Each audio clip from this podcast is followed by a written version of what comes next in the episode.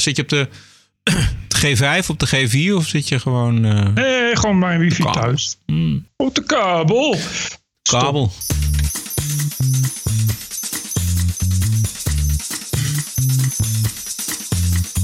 This is the TPO podcast. Ranting and Reason. With Bert Brussen and Roderick Phalo. Hoeveel tijd heeft Trump voor Rutte? De aanslag op de Telegraaf is niet alleen om te lachen, maar wordt zelfs toegejuicht. Oost-Europese politici op bezoek bij West-Europese televisie. How many refugees has Poland taken? Zero. And you're proud of that? En de bonusquote is van Jonathan Pye. This is what identity politics does to you. It turns your fucking head into blancmange. You can't see the world how it actually is. You see racism and oppression where there is none. Aflevering nummer 74. This is the TPO podcast.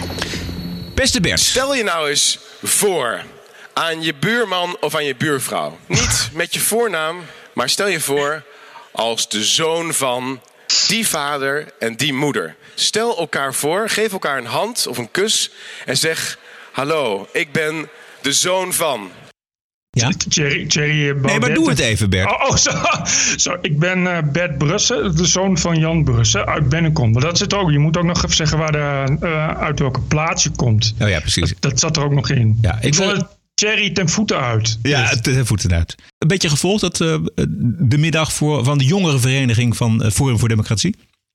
Ik zag uh, dit stukje. Dat hij gaat, uh, ze gaan daarna ook in uh, groepsknuffel, geloof ik. Een soort lichaamsgerichte therapiesessie wordt het uiteindelijk. Ja. en ik zag de, Katia Ariep, onze ja. Kamervoorzitter. Die was ook daar. Dat vond ik eigenlijk wel. dat ging, was heel leuk. Ja. Zij is wel echt. zij is wel chic. Dat stukje dat je net liet horen, is, het is wat ik zeg, Cherry ten voeten uit.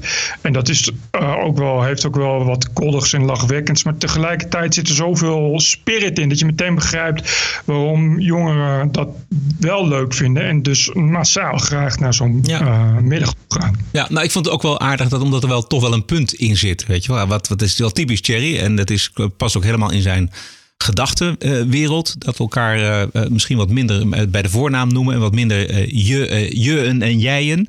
Ik heb, ik heb die overgang van u naar jij heel erg bewust meegemaakt. Ik kan nog heel goed herinneren dat ik. Ik zat in Voorschoten op de lagere school. En dat was gewoon u. Dat was een christelijke lagere school. Dan spraken we de mhm. leraar ook natuurlijk gewoon aan met u. En toen ging ik verhuizen naar Opkoude. En daar heette de meester opeens Wouter. Daar begreep ik echt helemaal niks van. En die moest ik met, die moest ik met jij aanspreken. Ja, Wouter. Dit, nou, ik vond dat. Ik heb daar geloof ik de rest van het schooljaar uh, alleen maar moeite mee gehad. En, en dat is me ook volgens mij ook niet gelukt. Maar uh, dat was dus een, een openbare school en een veel, een veel progressievere school. En dan hebben we het over 1973. Dus dat is, dat is wel echt. Nou, dat is dan een uitloop van de jaren 60. Maar toen, toen ging dat allemaal veranderen. Ging dat in 73? Dat, ja dat was wel vroeger, want ik zat ook al op een, op een basisschool. Dan zei je dat gewoon meester en u. En dan, gewoon, je wist gewoon niet eens de voornaam eigenlijk. was inderdaad alleen de achternaam. En bovendien, de, de hoofdmeester heette toen gewoon hoofdmeester. Nou goed, uh, het, was een, het was een aardige middag. Laten we even kijken naar Rutte, want die is, uh, as we speak, uh, bij Trump op bezoek in het Witte Huis. Ik heb begrepen dat hij een uur met Trump op het Witte Huis mag praten. Volgens mij ging het over de handelsrelaties en de NAVO vooral. En dinsdag heeft Rutte alweer een ontmoeting met uh, Theresa May in het Katshuis. Dus uh, lang is hij niet in Amerika. Maar ik dacht, ja, een uur met Trump. Bert, wat zou jij nou willen bespreken met Trump in, in dat uur? Eén, mag je één onderwerp noemen wat je denkt van, nou, dat, dat is nou echt iets wat ik zou willen weten van Trump? Ik zou wel van Trump wel willen weten wat hij zelf bijvoorbeeld van 9-11 vindt. Ik durf te zweren dat hij daar, uh, dat hij dus zelf als persoon daar een, een, andere mening over heeft dan als president. Dan dat hij kan uiten. Waarom denk je dat? Ik denk, als er überhaupt een president is die aan dingen durft te twijfelen, dan is het Trump. Omdat dat uh, ja, een beetje een man van het volk is. Die daar, uh, denk ik, makkelijker aan twijfelt dan, nou, in elk geval beter dan Obama. Maar denk je dat hij dan, dan denk je dat hij meer op de gedachten zit, uh, zoals die Nederlandse acteur. Die is wel heel erg. Uh, maar weet je, kijk, als je dat, dat hele 9-11 discours is natuurlijk een heel, heel breed, complex verhaal. En het is niet zo heel gek dat mensen daar uh, uh, conspiratietheorieën op nahouden. Want het is uh, um, allemaal wel onderzocht, maar dat is destijds in een overheidsrapport waar in elk geval die conspiratietheoretici nogal wat haken en ogen. En dat, dat blijft. Er zijn nog een hoop dingen open van mensen zeggen. Vooral omdat in dat rapport aan bepaalde dingen gewoon helemaal geen aandacht is besteed. Weet je wel, dat Building 7 verhaal en dat soort dingen. Ja. dat zijn natuurlijk gewoon dingen die, um, nou ja, die, die het zijn niet eens conspiratie, maar het zijn natuurlijk terechte vragen.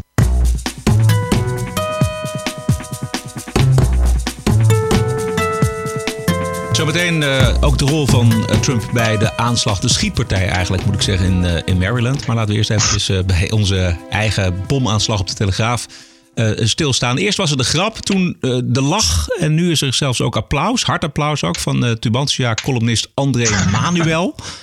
Ehm, we hebben het inmiddels allemaal wel op de Twitter kunnen lezen. hij schrijft: Als er één krant is die het historisch gezien dik verdiend heeft om eens in de hoek te zitten waar de klappen vallen, is het de Telegraaf wel?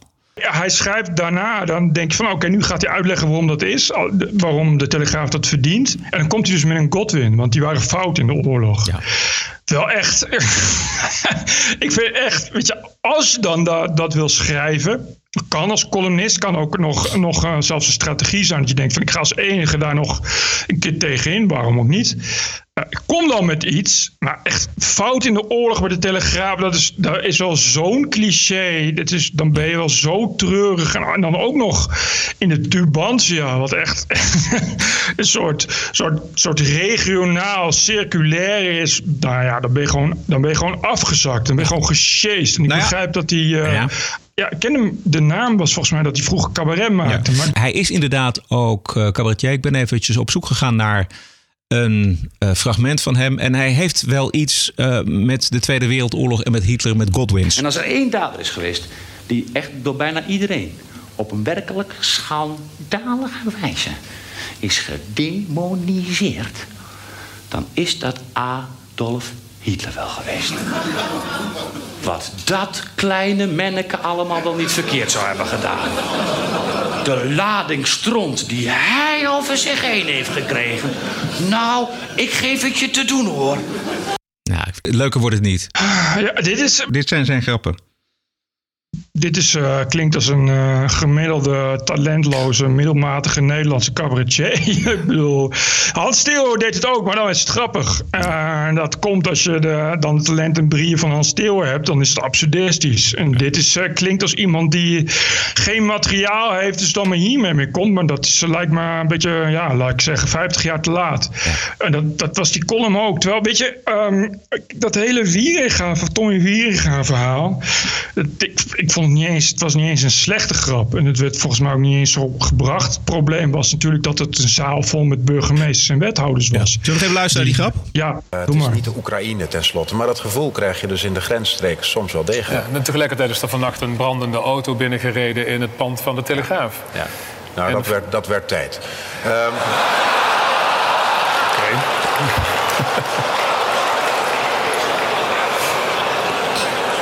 Ja, geen slechte grap, eh, Bert? Nee, ik vind dat je ook slechte grappen moet je kunnen maken. Ja. Het maar het probleem is, is, is het moment en het publiek. Tommy Wieringa is natuurlijk een normaal een intens deugende schrijver... die hele deugende columns uh, schrijft. Dus ja, op het moment dat je dan zo'n grap maakt... weet je, als het uh, een, een, brandende bestelwagen... Uh, de NSC-burelen was binnen geweest... had hij iets heel anders gezegd. En, ja. en dat venijn voel je en dat zit eronder. Ja. Bovendien, nou, je, er zitten dus burgemeesters en wethouders... die dus helemaal door het lint gaan. En dat is natuurlijk echt problematisch omdat het, ze zitten niet bij een cabaret. Ze zitten bij een poepzaaie uh, bijeenkomst van de Vereniging Nederlandse Gemeenten. De laatste plekken waar we wel zijn. En dan ook nog een keer uh, Huis, toch zo'n uh, voorheen keurige, ja. voorheen zeg ik het maar ja. bij, voorheen keurige nieuwsuur ja. enkor, die ook niet daarna nog kritische vragen stelt. Van, die, hij, weet je, hij had ook kunnen zeggen van, ah, leuk Tommy, uh, grappig. Maar hoezo? Ja. Maar uh, weet je, maar daar gaat eens op in. Dat doet hij ook niet. En, en ja, alles bij elkaar valt het natuurlijk een beetje in elkaar. Maar ik vond wel, um, ja, weet je, er wordt wel een beetje grappen. Ja, grappen zijn grappen. En ik vond dat Tommy Wier gaat er achteraf nog wel goed op reageren door te zeggen van, ja, ik, ik ga dat niet terugnemen en uh, de ophef zal wel. Laten we even luisteren naar het serieuze gesprek wat Paul Jansen, uh, de hoofdredacteur van de Telegraaf, voerde bij Sven Kokkelmans op Radio 1. Er is heel recent is er nog een uh, begrafenis besteld voor een van mijn journalisten uit een heel andere, die over hele andere zaken schrijft. als je op sociale media gaat kijken wat er allemaal van bagger wordt uitgestort over journalisten en sowieso over allerlei mensen, want het is een open riool. Maar de, de bedreigingen, de, het, demoniseren van verslaggevers neemt, zulke schrikbarende vormen aan. En nogmaals, ik hou van een stevig debat. En je mag kritiek hebben. En je moet de media ook kritisch volgen. Want ja, wij zijn niet alleen uitgesproken, maar wij, net zoals anderen, maken ook wel eens fouten. En daar zijn we gewoon aanspreekbaar op.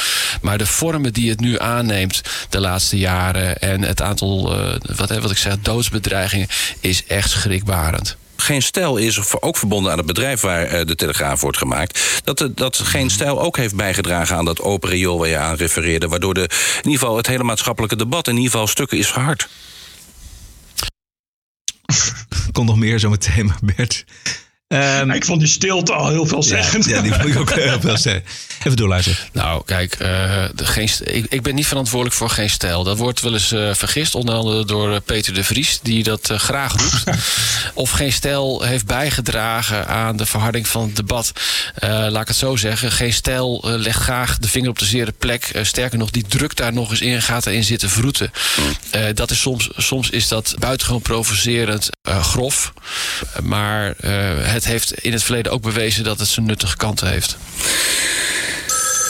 Je hoort een telefoon, Paul. Uh, tijd voor Dries Roelvink, die op uh, dit moment in de uitzending elke dag even inbelt. Dries, goedemorgen.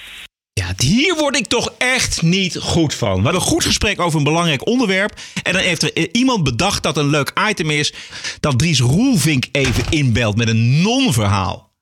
Ja, het is verschrikkelijk. Maar dat, dit is, is toch verschrikkelijk, man? Wie bedenkt dit nou? Midden in een gesprek. Ja, nou, of midden in een gesprek hebben ze dan ineens muziek. Of, of, of mensen die, die mogen inbellen, maar dan toch niet zeggen. Het is altijd heel verschrikkelijk. Maar de hele, ja, Nederland en, en radiojournalistiek is echt zo dramatisch. Maar daarom gaat het ook zo slecht. Dit, daarom gaat het ook met 3FM gaat het slecht. Weet je slecht gaat met 3FM? Ja. Nou, heel het gaat zo slecht met 3FM uh, dat ze hun FM-licentie dreigen te verliezen. Zo slecht gaat het met 3FM. Is dat, dat echt is waar, Bert? Ja, want uh, Radio 5, dat bestaat nog. En ja. dat heeft geen FM-frequenties. Dat kun je alleen online of via, weet ik veel, korte golf of DAP en dat, dat, soort systemen. Kun je dat ontvangen. Dus daar moet je echt moeite voor doen om dat te ontvangen. En die hebben nog meer luisteraars dan 3FM. Jo, dus de gedachte is nu, waarom, waarom heeft 3FM een licentie? Kunnen we dat niet beter ruilen? Dat ja? Radio 5 weer gewoon een FM. Want die, die, die licenties zijn omdat de E te druk is. Die zit vol, ja. kennelijk. Ik weet ook niet precies hoe het werkt, maar je hebt maar een bepaalde bandbreedte waar dat soort dingen in kunnen. Ja. Maar het is onder de 3% marktaandeel. Zo, ja, dat wat, is... wat, een geweldige overwinning zou dat voor Jeroen van Inkel zijn. Want die zit in de ochtend op Radio 5. En, dat zou, en ja. die, zit dus, die zit dus op dat DHB of op de middelgolf. Of in ieder geval op het, op het internet. Het zou natuurlijk fantastisch zijn als, als hij die uh, FM-frequentie krijgt. Van maar als 3FM. Ja. En als je dan, uh, en 3FM is een voorbeeld, als je daar dan aan luistert, denk je, ja, ik snap wel dat, dat, dat, dat niemand daar nou luistert. Het is helemaal tergend verschrikkelijk. Ja. En dat moet dan een jongere zender zijn. Dus je weet dat er alleen maar, als je daar luistert, denk je van, nou, als ik uh, 23 was, dan ging ik veel dingen doen. Maar kan je vertellen dat 3FM luisteren daar dan niet bij hoort? En als je naar Radio 1 luistert, dan weet je ook, nou, ik kan heel veel dingen doen op mijn 55 maar ik ga nog liever mijn tuinhuisje schilderen dan dat ik hiernaar ga luisteren. Is misschien leuk als ik 83 ben en niet zoveel andere kanten meer uit kan dan dat ik verplicht ben naar Sven Kokkelman te gaan luisteren en Dries Roelvink die inbelt.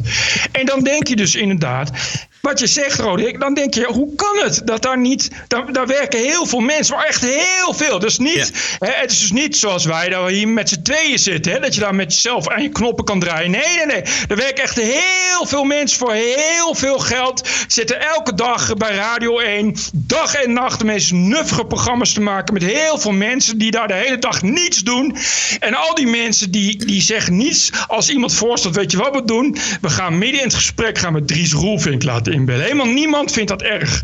Uh, we hadden Tommy Wieringa op dat uh, congres van de VNG, de Vereniging van Nederlandse Gemeenten, met, uh, vol met burgemeesters en wethouders. En in de Tweede Kamer ging het ook over wethouders. Dit is Martin Bosma van de PVV. Voorzitter, deze wet gaat over onder andere wethouders. De wethouders van Nederland. Er moet iets voor ze geregeld worden, want ze verdienen extra aandacht. Ze moeten worden gematst.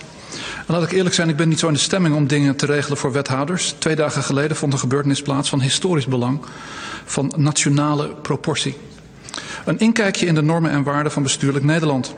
Dinsdag was er een landelijke bijeenkomst van de VNG, de Vereniging van Nederlandse Gemeenten.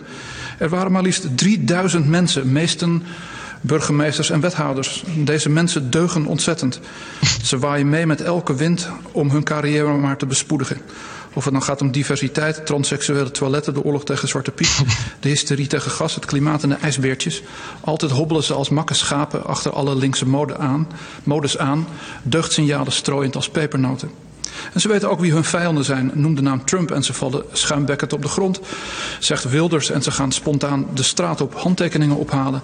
Zegt populisten en ze rollen hun mouwen op. Roep Telegraaf en ze beginnen te gillen. Ja, het is dit uh, het ironische toontje van Bosma uh, die het zo grappig maakt. Eigenlijk altijd dit soort uh, optredens van hem in de Tweede Kamer. Ik, ik vind het goed dat je het optredens noemt. Dat zijn het echt. Ja. Ik bedoel, wat, wat André Manuel niet kan, dat kan Martin Bosma dus wel. het is ook echt, als je er naar luistert, is, ik, je, je moet automatisch lachen. Het is echt geweldig. En het is ook heel erg waar wat hij zegt. Ja, het is allemaal waar. Mooi dat hij, allemaal waar. Het is elke, je hebt echt elke zin in denk je van pets raak, pets ja. raak. Ja. En je voelt dat daar dan in die zaal, daar zitten dus al, of, of daar in die kamer, daar zitten dus al die mensen die D66's en die GroenLinks'ers. En die horen dat ook. En, je, en je, je kan bijna zien hoe die mensen gewoon hun gezicht in de pro, plooi proberen te houden. Dat vind ik het mooie ervan. Ja. Dat, dat, dat, dat uh, bijna verneinigen de hele tijd die steken onder water die die mensen voelen. Ja, ik vond het, het, is, het was weer een hele goede rent van Bosma. Een hele goede. Hij was ook goed voorbereid, want hij had meegenomen een gedicht van Gert Komrij. Ja. Uh, een, een, gedicht wat uh, Komrij geschreven heeft naar aanleiding van de moord op Pim Fortuyn. Een aanslag op de Telegraaf, ha ha ha, dat zal de tokkies leren. De mokromafia aan het werk wellicht, ha ha ha, leveren diversiteit. Voor de camera's zijn ze bereid geschokt te zijn, maar als ze onder elkaar zijn, valt het masker. Komrij schreef een gedicht over dit soort lieden meteen na de moord op Fortuyn, ik citeer. Hij heeft nog nooit gedanst, hij kent zijn doel. Nog nooit is zijn fale klerkensmoel zomaar een lach verschenen. Maar die nacht, nadat de gek de nar had omgebracht, kroop hij zijn bed uit, glimmend van de pret, en maakte onbespied een pirouette. Dank, dank, dank, riep hij. Het monster is geveld. Hij oefende het woord geschokt voor morgen en sliep als twintig ossen kunnen slapen. Straks is hij voor de camera vol zorgen. Natuurlijk is hij zwaar tegen geweld. Daar klinkt verdomd weer zijn belegen lied. Hij loopt op straat ondraaglijk rechtschapen. En ziet nog steeds het echte monster niet. Einde citaat. Voorzitter Pim Fortuyn had gelijk. We leven in een verweesde samenleving. Ja, geweldig. Geweldig dicht. Ja. De dood van Komrij is ook een uh, groot gemis, uh, kan ik je zeggen. Dat was nou uh, een van de weinigen die, zeker in de hoek waar hij zat, in literair en cultureel Nederland, dingen heel erg begreep. Hij was ook fan. Hij was fan van Geen Stijl. Want dat kan schrijven, zoals Komrij dat kon zeggen. ik heb wel eens bier met hem gedronken. Hij was oh ja? ook fan van wat ik deed. Hij was een column over mij geschreven. Dat was heel grappig. Hij had in de NSC had hij elke week een column. Uh, dat ging over digitale zaken. En dan had hij een column geschreven uh, dat ik gestopt was met Twitter en ik naar Facebook ging. Uh, en daar had hij bij geschreven: alle Facebookers blij. En ik kreeg allemaal mailtjes ook van mensen die zeiden: ja, je wordt afgezekerd door Gerrit Komrij. Ik zei: nee, nee, dat is niet afzeiken. Hij is fan. Dat, zo, zo zit dat dus in Nederland. Dat als iemand dat een NSC schrijft, dan kun je niet begrijpen dat dat goed bedoeld is. Dat zal dan wel venijnig bedoeld zijn. maar ik heb nog eenmaal voor zijn dood, dat ging ineens eigenlijk heel snel. Ik, ik heb een keer ontmoet samen met uh, Art van Amerongen in Antwerpen. Toen moest hij weer iets uh, met dichters uh, doen bij de bezige bij. jonge dichters, daar had hij het grootst, de grootste hekel aan. Ja. Dat hij ook zei, doe maar nooit iets met poëzie, want het is niets ergers in Nederland en in Vlaanderen dan jonge dichters. Als er ook iemand goed was in het afzeiken van jonge dichters, was het Gerrit Komrij. en toen heb ik nog wel eens met, met zijn partner Charles en ik geloof Hans Steel was erbij en Art van Amerongen nog eens een keer bier gedronken in, uh, in, uh, in de Pels, geloof ik, in Amsterdam. Ja. Ja, geweldig. En toen, toen, toen zei hij ook van, weet je, uh, hij, zei, hij zei van, ik, ik ben het helemaal niet uh, altijd eens met geen stijl. Maar hij zei, dit zijn ten eerste mensen die kunnen schrijven. Uh, en ten tweede, dit, dit, is een, dit, is een, dit is nou een schaduwkabinet. Dit zijn, dit zijn de pamfletten die je nodig hebt in een weerbare democratie. Hij had helemaal niks met politieke correctheid. En hij, hij, vond ook echt dat dat hele culturele correcte wereldje een beetje worden, moest worden opgepookt. En dat deed hij ook regelmatig. En hij schreef dus, daarom klopt dat hele gedicht ook naar aanleiding van de dood van, van Fortuyn. Dat is echt, iedere zin is raak. Prachtig en heel mooi van Martin Bosma, dat, om dat weer eventjes naar boven te halen. En dat uh, de goede gemeente in de Tweede Kamer voor te lezen. Het mooie was dat altijd bij Conrad was natuurlijk dat het een soort lievelingetje was van de Nederlandse literatuur. Want het was natuurlijk ook de grote dichter en ja. weet ik veel wat. En hij werd altijd dus ook in die hoek geplaatst. Een soort van links gesubsidieerd correcte hoek. Terwijl hij dat ook helemaal niet was. Hij had ook helemaal niks mee. Dat is wat ik zei. Ja. Die, die dichters en zo, dat vond hij allemaal verschrikkelijk dat hij dat dan weer moest bijwonen. En die, die het liefste wilde die, die kapot maken. Nou ja, goed. Dus ja. hij ging ineens, uh, hij, ineens had hij kanker en uh, was hij dood. Ja. Geldt eh, voor, voor meer uh, oudgedienden uit de Nederlandse literatuur. Eigenlijk geldt ook voor Reven, geldt ook voor Hermans. Weet je, dat zijn ja. allemaal, allemaal uh, schrijvers die helemaal niks met dat culturele wereldje van doen wilden hebben. Ja, en je zegt goed oudgediende. Dat vind ik het ja. probleem. Ja. Er zijn geen nieuwgedienden bijgekomen die dat ook snappen. Nee. Dat is het tragisch. Het is alleen maar honderd keer erger geworden. Waar overigens Tommy ook al voor waarschuwde. Ja, Tommy Wieringa inderdaad. Nou ja, ja. Uh, hij is in elk geval goed in grappen maken. Laten we nu maar hopen dat hij dan ook straks uh, grappen kan maken over zichzelf. Uh, of als er, God zal verhoeden, aanslag wordt gepleegd op NSC of zo. Ja, we horen Tommy Wieringa nog één keer terug zo meteen over de burgemeester van Amsterdam, de nieuwe, Femke Halsema. Maar eerst eventjes de aanslag op een Amerikaanse krant in Maryland. Een man die daar de redactie Burelen oprende en vijf mensen in koele bloeden um, neerschoot, doodschoot. Uh, het opvallende was dat een aantal journalisten de vijf doden onmiddellijk op het bord van Donald Trump legden. I'd like to address the horrific shooting that took place yesterday at Capital Gazette newsroom in Annapolis, Maryland. Journalists, like all Americans, should be free from the fear of being violently attacked while doing their job. Ja, dat is uh, dus uh, president Trump, maar uh, daar dachten een aantal journalisten heel anders over. Onder andere CNN deed dat vrijwel onmiddellijk, omdat Trump zich meerdere keren de, de, media de vijand van het volk zou hebben genoemd. wat overigens niet klopte, want Trump had het over de fake news media die uh, niet zijn vijand waren, maar de vijand van, van de mensen. En er waren nog een aantal uh, andere journalisten die dat ook deden. Uh, zelfs iemand bij Reuters, wat toch nou een hoog, hoger aangeslagen persbureau kun je niet bedenken. Of ik bedoel, qua Reuters kun je van alles van vinden, maar niet dat ze bevooroordeeld zijn qua nieuwsvoorzieningen, zou ik maar zeggen. Dat was zelfs een senior editor, dus het was ook niet een kleine jongen, niet een stagiaire. Die, er, die had dus inderdaad getwitterd dat het waarschijnlijk dan wel de schuld van Trump zou zijn uh, met het oproepen.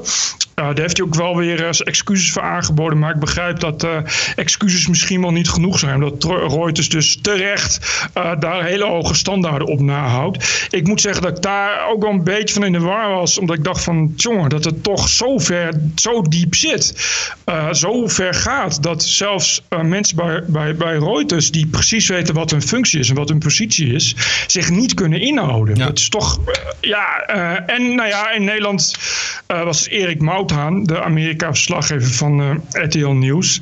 Uh, maar die, ja, Erik Mouthaan, ja, is, is Erik Mouthaan. Ik bedoel, hij doet niet zoveel anders dan dat. Als je zijn Twitter leest, dan rol je van de ene verbazing in de, and, in de andere. Um, nou ja, dat is een, een Nederlandse, wat moet ik zeggen, is een Nederlandse verslaggever over Amerika. Wat is het niet echt? Er zijn niet echt, echt andere, weet je, Nederlandse verslaggevers, journalisten die over Amerika verslag doen, zijn eigenlijk allemaal een beetje hetzelfde. Het is allemaal heel beperkt en heel middelmatig. En ze zijn allemaal anti-Trump.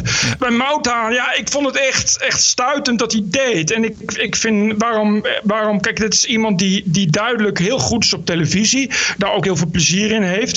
Het is ook echt, echt een, een een, show, een showjoker die volgens mij heel hoog ogen kan, kan gooien in eh, een heleboel andere rubrieken op televisie. Waarom moet hij, dat is hij al jaren, waarom is hij nog steeds journalist? Ik, ik vind het raar, want als je dit soort dingen twittert, het probleem is dat je, zeker bij RTL, eh, een, een, een doelgroep hebt van mensen die ja, jou elke dag volgen en daar hun nieuws vandaan halen. En die op het moment dat jij twittert dat het waarschijnlijk wel de, aanslag, de schuld is van Trump, omdat hij heeft aangezet daartoe, dat die mensen dat ook vinden. En het is gewoon, ja, het is echt, echt doelbewust zwart maken van een president. Dat is op zich al sneu, maar als dat je professionele werk is, dan kun je toch afvragen of je daar niet ietsjes anders mee moet omgaan en iets meer respect voor hebben. Is wel, hij kan wel namelijk elke dag in vrijheid en veiligheid, ook dankzij Trump, gewoon zijn werk doen in Amerika. Dus dit, ik vind het een beetje sneu dat je daar die professionaliteit gewoon niet voor kunt vinden. Er was nog één andere journalist van een lokale krant. eh, die had ook de link met Trump gelegd. En die heeft toen zelf ontslag genomen. En die heeft in zijn tweet gezet: eh, eh, excuses, ik heb me laten leiden door mijn emoties. En volgens mij is dat precies wat er speelt bij ook die jongen van Reuters. En misschien ook bij, bij, bij Erik. De emoties rondom deze president zijn zo enorm. Zowel aan de ene kant als aan de andere kant. Mensen zijn die hem ook helemaal weglopen met hem. Maar er zijn mensen, heel veel mensen ook die, die hem echt verschrikkelijk vinden. En dan raken die emoties ja, betrokken bij, bij dit voorval in, in Maryland. En dan, voordat je het weet, heb je dit soort eh, dingen getweet. Ja, maar dat is toch raar? Want je hebt het over professionele journalisten. Die eh, eh, jaar in jaar uit, dag in dag uit, soms de meest vreselijke dingen zien. En daar geen emoties bij hebben. En daar hun professionele distantie bij kunnen bewaren. En nu is het Trump, kunnen ze niet meer hun emoties te baas. Ja, ik, vind dat, ik vind dat heel raar. Maar ik, bedoel, denk dat, ik, denk dat je daarmee iets aansnijdt wat, wat wijdverbreid is. En Volgens mij is dit onder andere het probleem waarom eh, de media en, en de journalistiek ook in een, in een crisis zitten.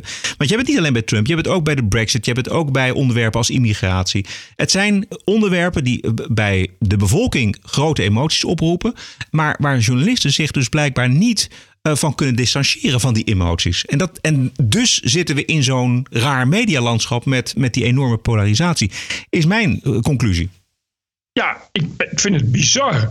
Bedoel, dit zijn dus wel mensen die, nou ja, laten we zeggen, eh, vanaf het slagveld verslag kunnen doen. zonder dat ze daar eh, slecht van slapen of door geraakt worden.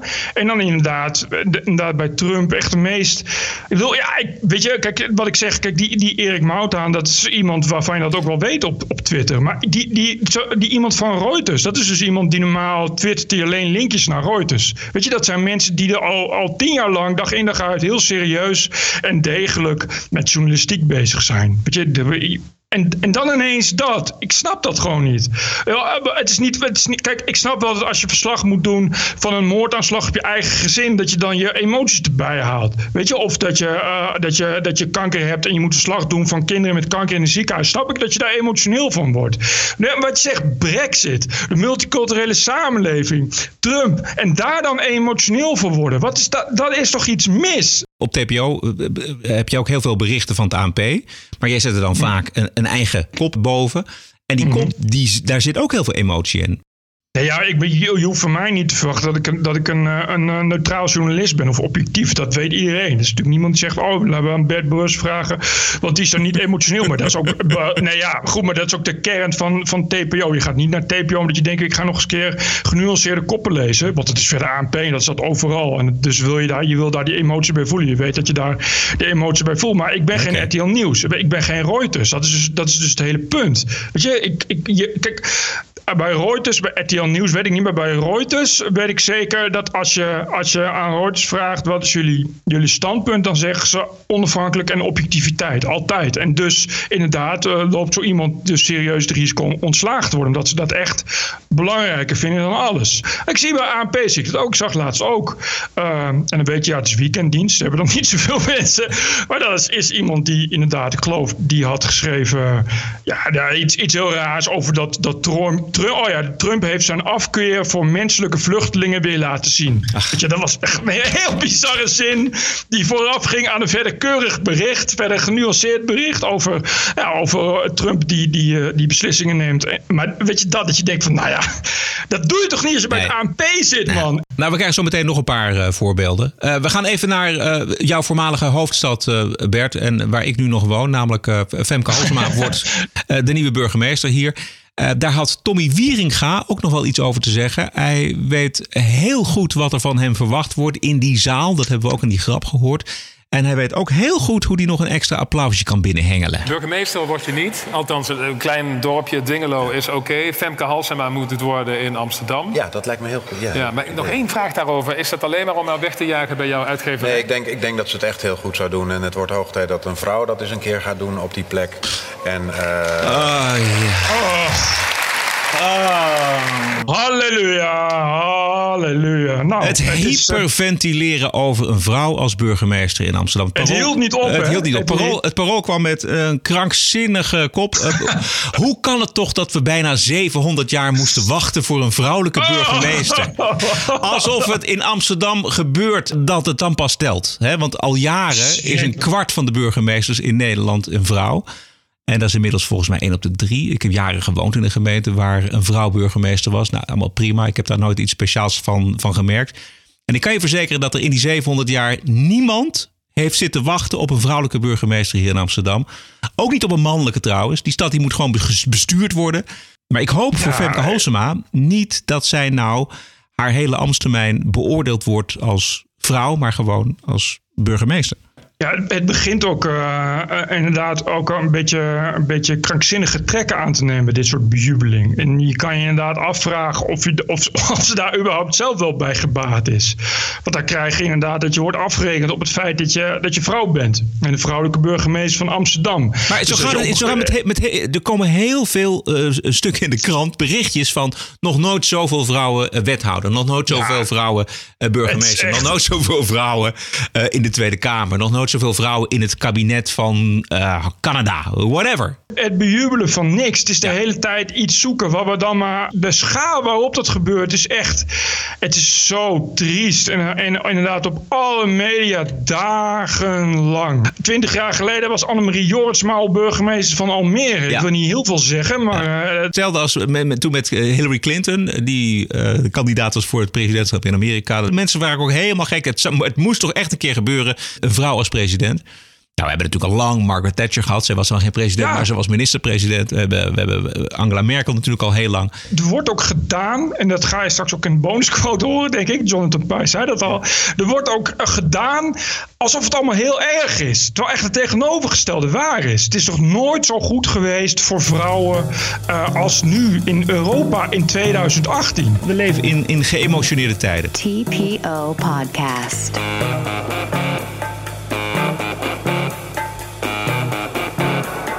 De Europese Unie, Bert, die kraakt in zijn voegen omdat er uh, niets gedaan wordt om de toestroom van immigranten te stoppen. En als dat ergens goed te zien is, dan is dat op televisie. Uh, Cathy Newman is van Channel 4 en misschien kun je haar nog wel herinneren. Zij ging zo ontzettend de mist in tijdens het interview met Jordan Peterson. En zij zat afgelopen week tegenover de premier van Polen. Let me just ask Mr. Tuchinski, uh, how many refugees has Poland taken? Zero. And you're proud of that?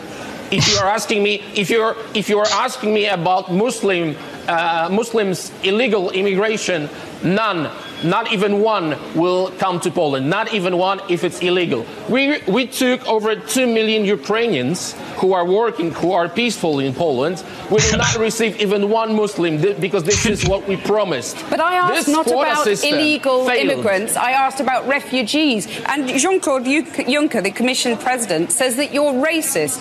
You sound proud of the fact that you haven't taken any refugees. Of course, because this is what our people are expecting from our government. That's number one. This is why our government was uh, elected. But this is why Poland is so safe. This is the, the, the reason why we had not even uh, one terrorist attack. Look at the streets in Poland, and we can be called populists, nationalists, racists. I don't care. I care about my family and about my country.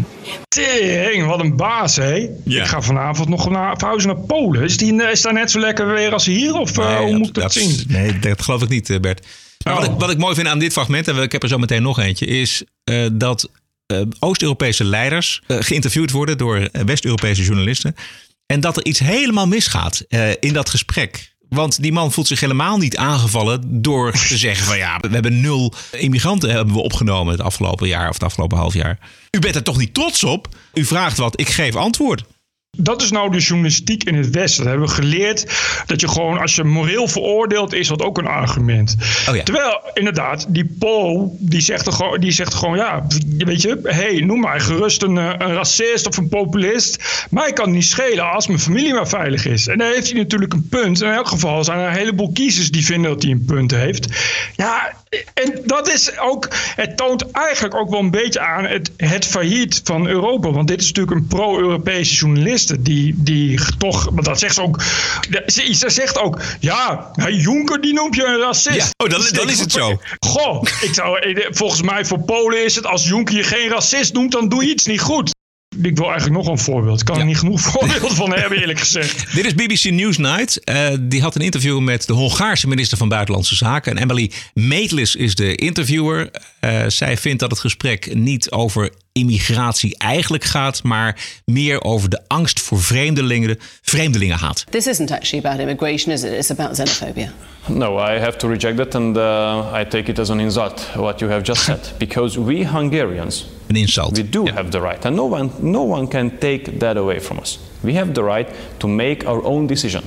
Whom we would like to allow Yeah. to enter the territory in Hungary and who we do not allow so to enter the back then, territory the of Hungary. that you don't want to No, come in just- are Muslims, is that right? just, just if you can, if you can, uh, let me let to me finish. that if you don't yeah, mind, but I would like to, to I, I would like to answer your previous question Yeah. because that was concluded by a very serious insult uh, against my country, and I have to reject that again because you know uh, I always have shown respect to everyone who asks me, but I expect respect not for myself because who cares, but for my country and for the people uh, I represent. And, and calling a country is xenophobic, you know, it's it's an insult, especially if you put into consideration Hungary, and no one can take away the decision, the right of decision us of us with whom sorry with whom we would like to live together. And yes, it is it is our intention to keep Hungary a Hungarian country. And yes, we do not agree with those ones who say that multiculturalism is by definition good. If you say that, we respect that. If there So, are so you if there are stand by countries- this idea of, of Sorry? Muslim invaders, Sorry? right? Sorry? You stand by this phrase that your Prime Minister used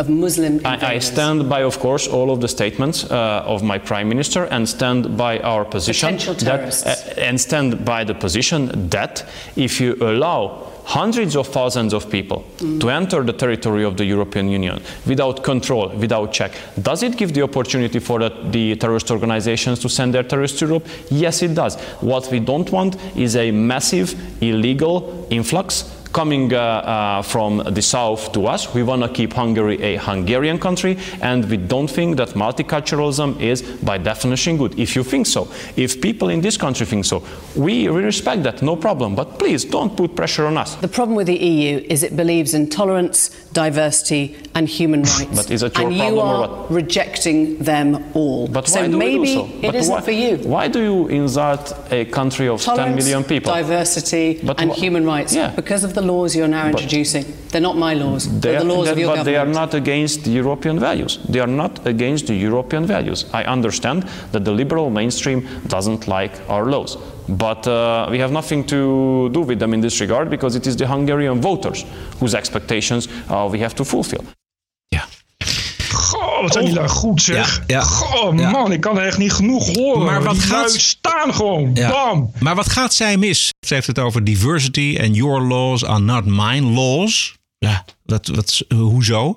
En dan zegt hij, ja, wij willen van Hongarije gewoon eh, eh, een Hongaars land maken, houden. Dat zegt ze ook drie keer. Ze komt gewoon, ja, nee, waarde, EU-tolerantie, multiculturaliteit. Dat komt ze gewoon opdringen. Maar Ze luistert niet eens en daar heeft hij helemaal gelijk in. Dat ze zegt van, eh, mag ik even uitpraten? Dat, dat is ook zo'n trucje, hè, wat ze dan doen.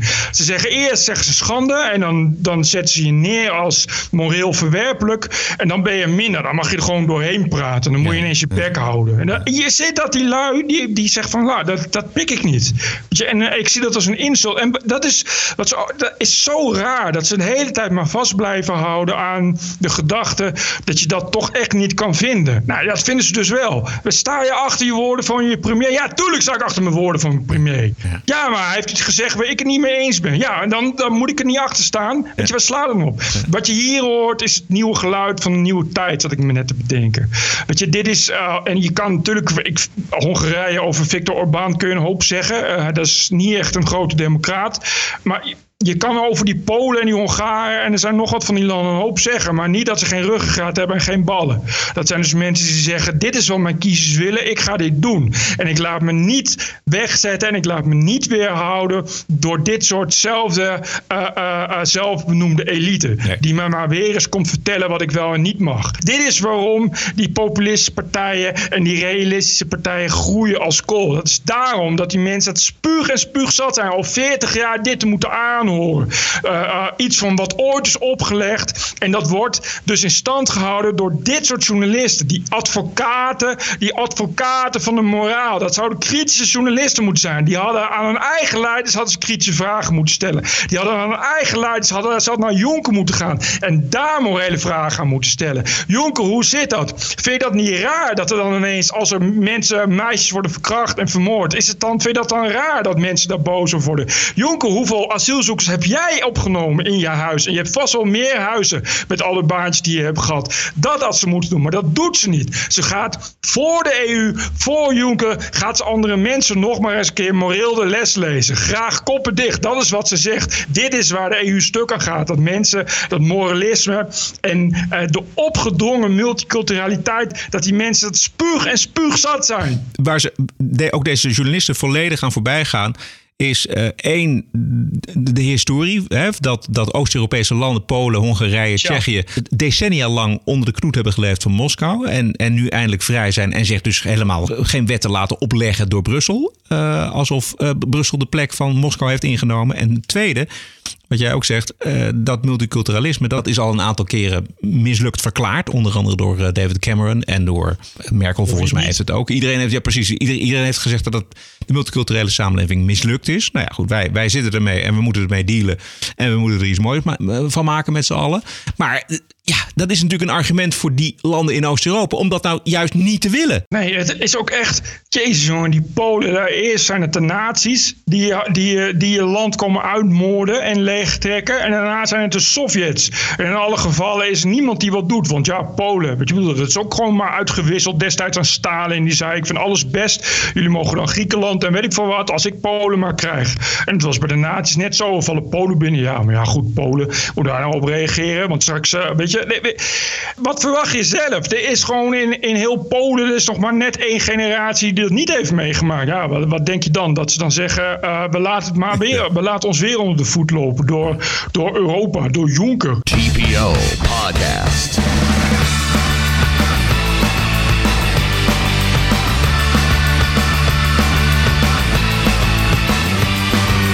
Ranting and Reason. Uh, we, hebben, we hebben zoveel, Bert. Ik doe nog uh, twee dingetjes. Laten we nog even over het boerkaverbod hebben. Ja. Want uh, ook de Eerste Kamer heeft ingestemd met een gedeeltelijk verbod op het dragen van boerka's en andere gezichtsbedekkende kleding. dat kan lastig worden trouwens voor de antifa's in de toekomst. het Amsterdamse AT5 vond een typische boerka-fan. oh, wacht even. Dat moet ik even pakken. Ja, ik weet welk fragment ja, het is. Ja, ja, vrouw met boerka. Komt ze. Ik vind het heel erg jammer omdat je heel veel vrouwen hiermee beperkt om het openbaar vervoer in te gaan, om naar de dokter toe te kunnen of naar de tandarts. Uh, ik, ik, vind dat echt uh, vind dat niet goed. De wet geldt niet alleen voor de boerka, maar ook voor andere gezichtsbedekkende kleding, zoals integraalhelmen en bivakmutsen. Ik bedoel, dit is puur uh, mijn overtuiging en spirituele belevenis en een islamitisch grondrecht wat ik heb als persoon, maar ook als vrouw, als mens, om dit te kunnen dragen. En ik, ik kan mij niet bedenken uh, uh, waarom dit gelinkt wordt aan uh, onveilig gevoel. Wanneer en hoe de wet precies in werking zal treden is nog niet bekend. Wel is duidelijk dat de boete op gezichtsbedekkende kleding dragen in openbare ruimtes zo'n 410 euro zal bedragen. Ja. Het is een aanslag op het islamitisch grondrecht die je hebt. En dat in een vrij land als Nederland, uh, waarbij artikel 1 en voor artikel 6 in het vaandel wordt gehouden. Uh, dat je vrijheid van uh, godsdienst hebt. Dat ze dat nu willen inperken, dat vind ik wel heel erg jammer. Let even op de payoff van AT5. Merk jij dat mensen anders tegen je aankijken? Ja, ik uh, merk uh, inderdaad dat mensen anders naar me kijken. Of ze kijken me na. Uh, of je hoort gewoon mensen hun gedachten hardop zeggen. Van Jezus, wat is dit nou? Of ach, jee. Hoe de wet er in Amsterdam uit komt te zien is onbekend. De coalitie liet eerder weten dat zij niet achter deze wet staan. Ja. Nou, de wet ziet er volgens mij in Amsterdam precies zo uit als in de rest van Nederland. Ja, dat is heel gek. Dat is heel gek. Dat is heel gek, ja. En, en de- deze, deze eh, mevrouw, ja, dat is, was een, dat is een, een Hollandse kan bijna niet. Je zou bijna denken dat ze het expres eh, eventjes zich verkleed had. Nee, dat he- heeft ze ook. Heeft ze ook. Ja. Ik- weet, wat weet jij er meer van? Ja, ik kreeg, eh, ik kreeg een tip van iemand die zei: Ik weet wie het is. Eh, ik, ik geloof dat ze ook eh, werkzaam is voor Denk, dus dat zegt al genoeg. En ze heeft voor, voor de gelegenheid speciaal een boerka aangedaan. Ze zegt dus van: Ik word nageroepen en dat soort dingen. Dat is dus allemaal gelul, want ze heeft ook gewoon allemaal foto's op haar Facebook. Die hebben, we- het, heeft, het heeft ook op geen stijl gestaan. En het is gewoon een, een ja, helemaal volledige, keurige dame zonder hoofddoek überhaupt. Dus laat, sta- laat staan dat ze, eh, dat ze ooit een boerka draagt. Wat is Dus dit? Dit is gewoon nepnieuws.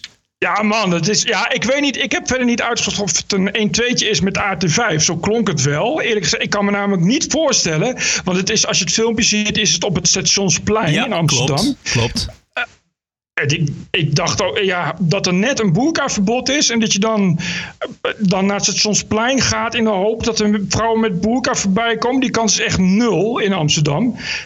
En dus het is wel heel toevallig dat, dat, ineens, dat zij daar ineens is. Dus ofwel eh AT5 heeft daar ook gewoon weet van. En heeft nepnieuws op, opgezet. Of het is inderdaad toeval dat zij zich ja, gewoon dacht van... ik ga gewoon kijken of er ergens camera's zijn. Maar wat ik ervan weet eh, is... dat ik heb in elk geval die foto's van haar Facebook. En op haar timeline staan ook echt alleen maar eh, pro-Palestina dingen en dat soort shit. En het is inderdaad gewoon... eh, het is geloof ik, geloof eh, van... eh, ja, ik denk dat het Tunesisch is en zo. Maar je ziet ook echt eh, dat ze helemaal nul... echt verder nul leven leidt als islamitische. Dus het is echt...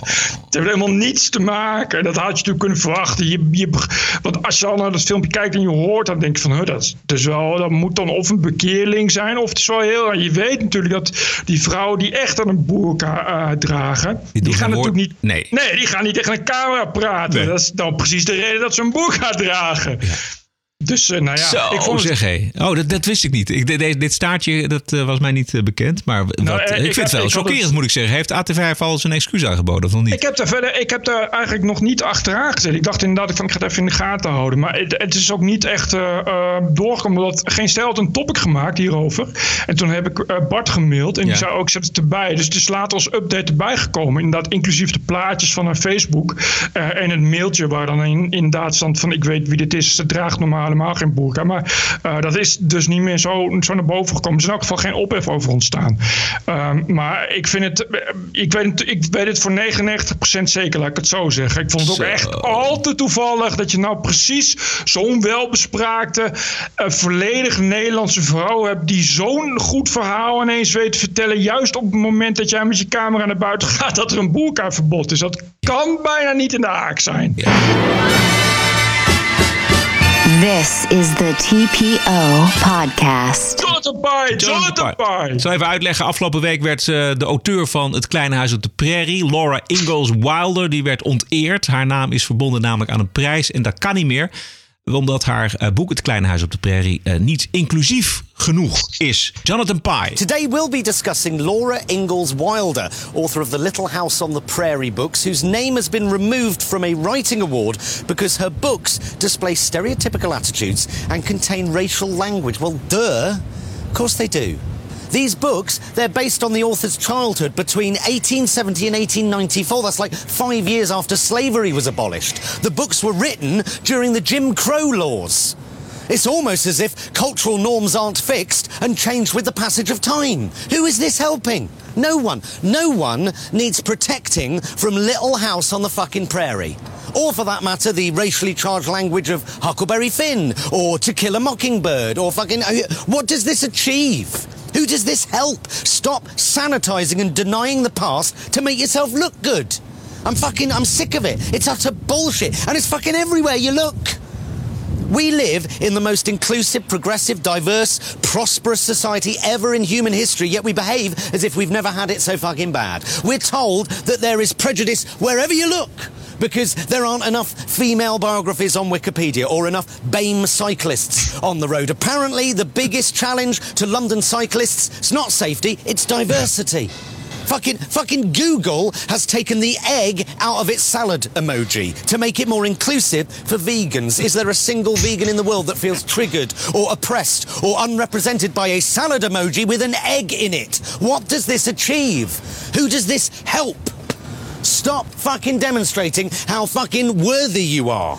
This this is what identity politics does to you. It turns your fucking head into blancmange. You can't see the world how it actually is. You see racism and oppression where there is none. A white girl singing along to Kendrick Lamar doesn't make her a racist. Let's not pretend it does, okay? That executive from Netflix who got fired last week for saying an offensive word in a meeting that was called to discuss the use of offensive words. Welcome to 2018, where context and intent are no longer required to brand your fellow citizens fucking racist. It's madness, and yet it's mainstream. It's fucking normal. The new Star Wars film drew criticism because it doesn't deal with the issue of slavery in a satisfactory manner. Shut up! I'm fucking watching Star Wars!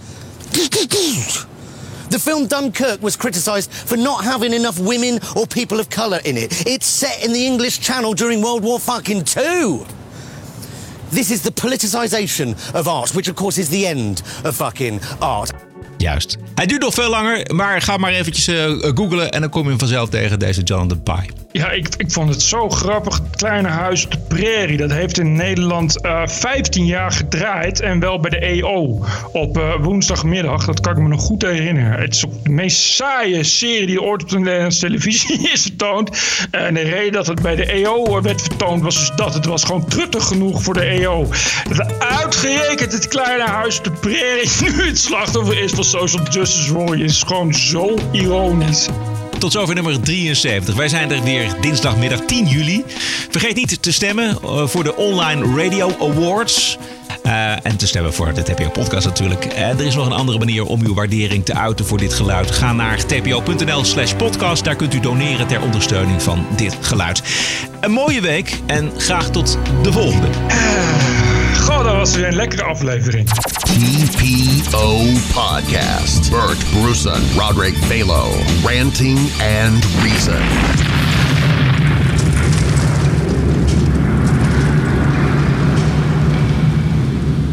I was just sitting here watching President Trump talking about Foxconn and explaining all of the things that he's doing for America. And he had this black lady come up there and give a little speech about how her life has changed because of some of his accomplishments and whatnot. And I'm just so proud. I'm just proud to be an American, you know.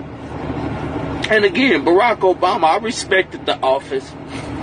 I respected the fact that he was the president, but ain't nobody like Trump, man. I'm just crying because because I'm just I'm like it's just it's just a good time to be alive and to be able to witness what's really going on and we got a chance. I'm just talking about from a black perspective. I just thank God for President Trump. You know, I ain't never met the man, I don't know the man, but I'm just talking about what he doing for our country and what he doing for our people. Black people working, you know what I'm saying? Jobs is coming back, factories is opening up. You know, he, he helping with the drug epidemic and all that. It's just a it's just a beautiful time to be alive, y'all. Y'all gotta excuse me, but I'm wearing my, my feelings on my shoulder right now, and I'm just happy to be an American and where at least I know I'm free. Go Trump and cry.